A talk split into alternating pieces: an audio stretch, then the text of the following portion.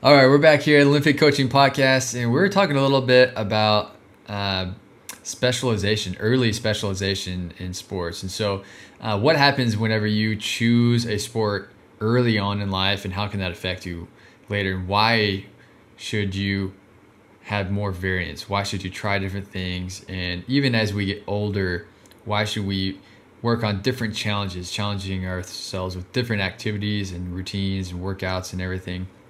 In order to make our body more resistant, healthier, less injuries, all the above.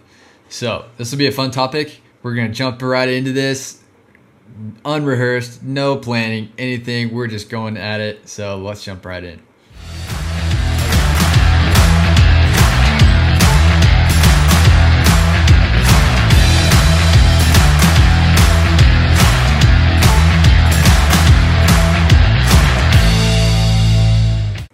Okay, Matt. So this is a this is a fun topic. Um, I've read a ton of literature on this, um, and there's always more to learn. Uh, but also being a dad myself, I feel like this hits true to home at small kids uh, because what happens whenever we specialize, and what I mean by specialize is like you choose one activity or sport or type of workout that you're just going to stick to, and you do only that for from a young age all the way for as long as you can sustain it. So what happens?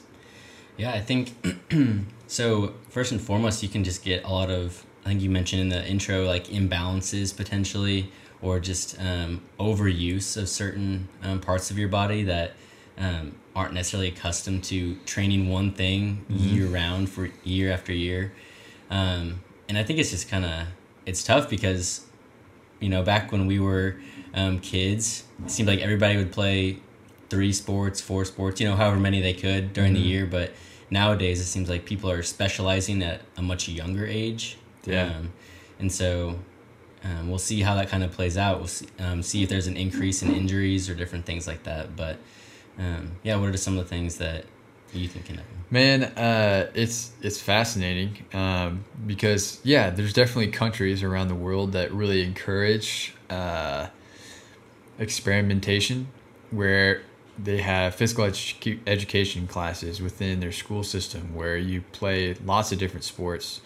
Um, and a good physical education class is going to intentionally expose you to lots of different activities, movements, sports. This is not just for the sake of filling the day in school. There's actually, if it's well planned, it's it's for your physical development um, so that we don't graduate school with a broken body that's that's at a higher risk of injury because as we get older and uh, most likely sit more and maybe struggle with activity and everything it's not as easy to get it in with work and whatnot um, if our body is is not gone through certain developmental patterns then we're at a higher risk of hurting ourselves um, even just from the normal daily activities we do, because we never develop the ability to control our body um, in a coordinated way to um, keep from putting shear or forces that would cause pain. And so uh, I think it's a really fascinating thing of like, okay, um, that exposure from a young age is really important. Mm-hmm. Uh, but if you're getting exposed to a single sport, like say for example, um, any kind of bat sport. So that could be like baseball, cricket, or even a racket sport, uh, where, where, you typically favor one side, right? It's not like you swing both sides. Um, and so it becomes incredibly repetitive on one side. But if you're not intentionally working the other side, whether it's in a gym or in the sport itself, um, then that repetition can create um, some imbalances in strength and coordination that just gets you way out of alignment and out of whack. Right. I think uh, I think of one of the like primary examples of people that specialize pretty early on is, um, for example, weightlifters in Eastern Asian countries. Oh yeah. Specialize quite a lot, like at a young age, and so um, people like uh, countries like the Chinese mm-hmm.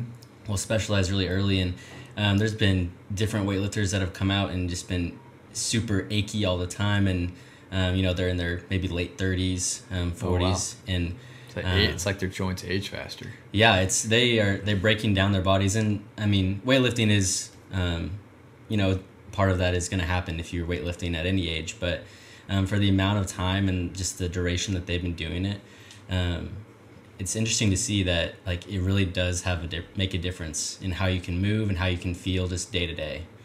Yeah. So how do you feel like we can we can deal with it? Um, how do you feel like we can deal with early specialization, or what would parents or individuals need to hear uh, right now for helping people prevent injuries or pains down the road?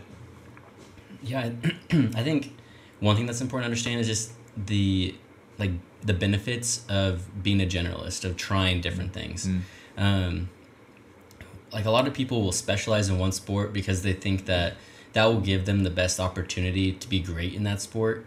Um, and you know potentially that's true, um, but most people aren't going to reach that pinnacle level of sport to be living off their sport anyway. And so Yeah. your long term health is more important. Mhm. Um, but the benefits of playing multiple sports to your athleticism, um, to your just mental health, to have a difference in of season, of different sports to play, um, is huge when you compare it to the potential consequences of specializing too early. So. Yeah, I mean, I look back to in my own childhood where I was like encouraged to try different sports and everything, and uh, I didn't. I mean, I definitely loved like American football the most, the most, and so that's kind of what I dedicated myself to. But I, I was, you know, an active kid, and I just was just bored in the off season. I was like, let's do another sport because I was competitive. I did not know at the time that that was actually great for my long term health. Uh, that I'm a better athlete now. I'm more functional as an adult now because I tried different things.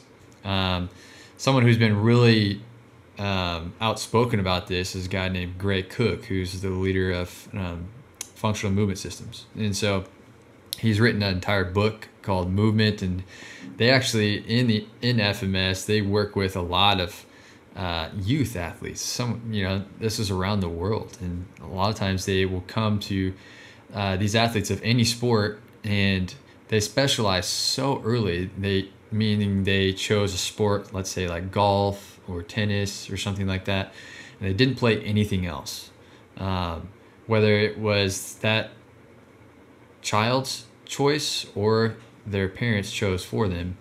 Um, either way, they they soon discover they can't even do basic things like running and skipping, very in a very coordinated fashion. They can't jump and gather themselves, and um, these things that seem to be sort of basic things that anyone should be able to do um, were really hard, and so they had to like work backwards, almost like going back to what you learned to do as a baby and retrain that.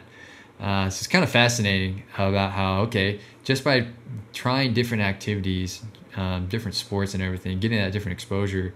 And Gray Cook goes as far as to say, when you're first trying a sport, in especially a, a young kid, I'm talking like six years or, or less, like intentionally do both sides.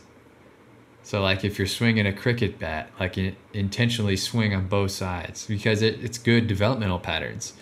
Um, and, uh, and so I think that's just really fascinating to, to learn about. Okay, it's good to have an exposure to a variety of different activities, and even for athletes who are older and being more focused into a professional athlete, you're not.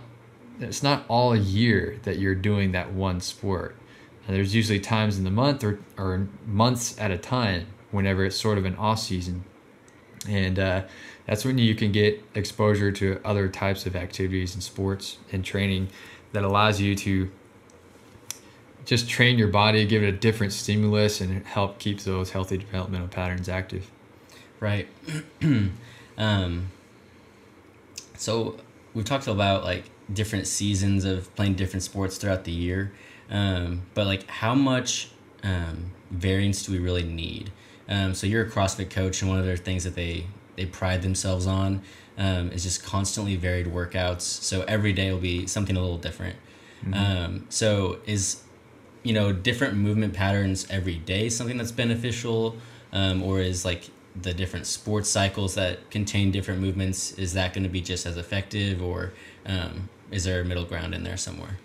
That's a great question. Um, as it depends what your end goal is. If you are a if you're trying to be a CrossFit athlete, it's a very aerobic sport. You got to look at the overarching themes. And so I, I really try to come at it as a CSCS coach, looking at it as a sport, looking at it at it as from a scientific lens of like what's the stimulus, what's the end goal, what performance is there most often, what are the repetitive movements, um, and so uh, for something like CrossFit, um, you would need a really great aerobic base, and then you got to build some strength, and you, then you work on some higher skill movements and capacity in those.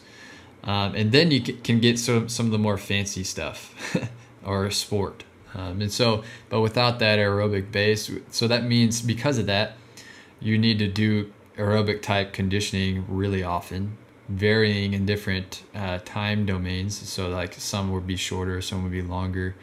Um, and then you'd be working on strength often because you need to be sh- as strong and light as you can, have both a good aerobics base and uh, be really strong. And so it's kind of a really big challenge within that sport of uh, finding the happy medium where you you try to maximize being a generalist at everything. So you, you would spend most of your time doing the aerobic and strength stuff and then you practice skills along the way and gradually your skill increases to do more advanced movements but that sort of base is always there uh, but you but by and large you have to bias at some point let's say you're you're an aerobic freak you can go forever uh, you can you can find that pain zone and just stay in it, you know.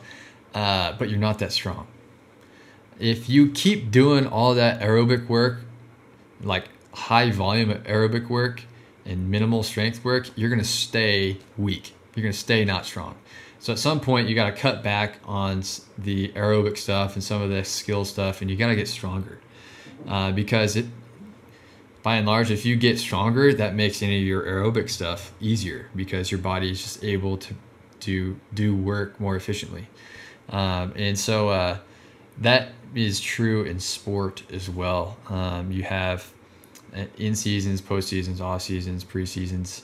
Um, that off seasons where you put in a lot of work to get stronger and increase your overall work capacity to be in a higher performance level at the start of every new season. If you're in an individual sport that's kind of year round, then it's sort of like in one month or two month chunks where you try to increase your level from and you sort of prioritize tournaments where some tournaments might be uh, you are really just tr- treating this tournament as like a training you know so you're not going to change your uh, training volume at all, you're going to just go into this like it's another practice. And some tournaments really matter a lot. You want to be fresh, you want to sort of dial back some of the weight training and the other uh, practice training and conditioning so that you're more fresh and recovered going into that more competitive tournament. Um, and so, uh, hope that answers your question there. It's, it's, it's where we're, when when you're trying to get better at something, at some point you have to bias towards that. So if you want to get stronger, you got to do more strength work. If you want to increase your aerobic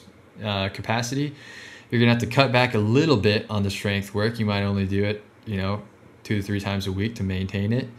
Um, working on the most bang for your buck movements, and you're doing a lot of aerobic work to increase your aerobic capacity. Uh, for example, like I have no problems with my upper body strength right now, uh, but I need to work on my aerobic engine. So there's a few days a week when I just, you know, find that dark place and uh, stay in it as long as I can. I try to increase my aerobic capacity, or uh, I can deadlift super well, but I need to work on my squat strength. And so I'm gonna like not work the deadlift super often. I'm gonna bias towards more squat movements to see if I can get my squat stronger. So at some point, you have to bias towards what you want to get better at. Right. I think that's an important point for people to understand that you don't have to always be a generalist. Mm-hmm. Like every single day, you don't have to, or every single season, you don't have to. It's okay to to specialize, um, especially if that's your profession or that's mm-hmm. um, what you're really wanting to be competitive at. Um, but from time to time, you can shift and have different seasons um, to focus on that squat strength or that aerobic capacity or different things that mm-hmm. you want to bias toward. Um, so not everything has to be equal all the time. If you really want to improve something, you should focus on it. Um, but for those movement patterns and just being functional, um, having a wide variety over your entire life is going to be beneficial.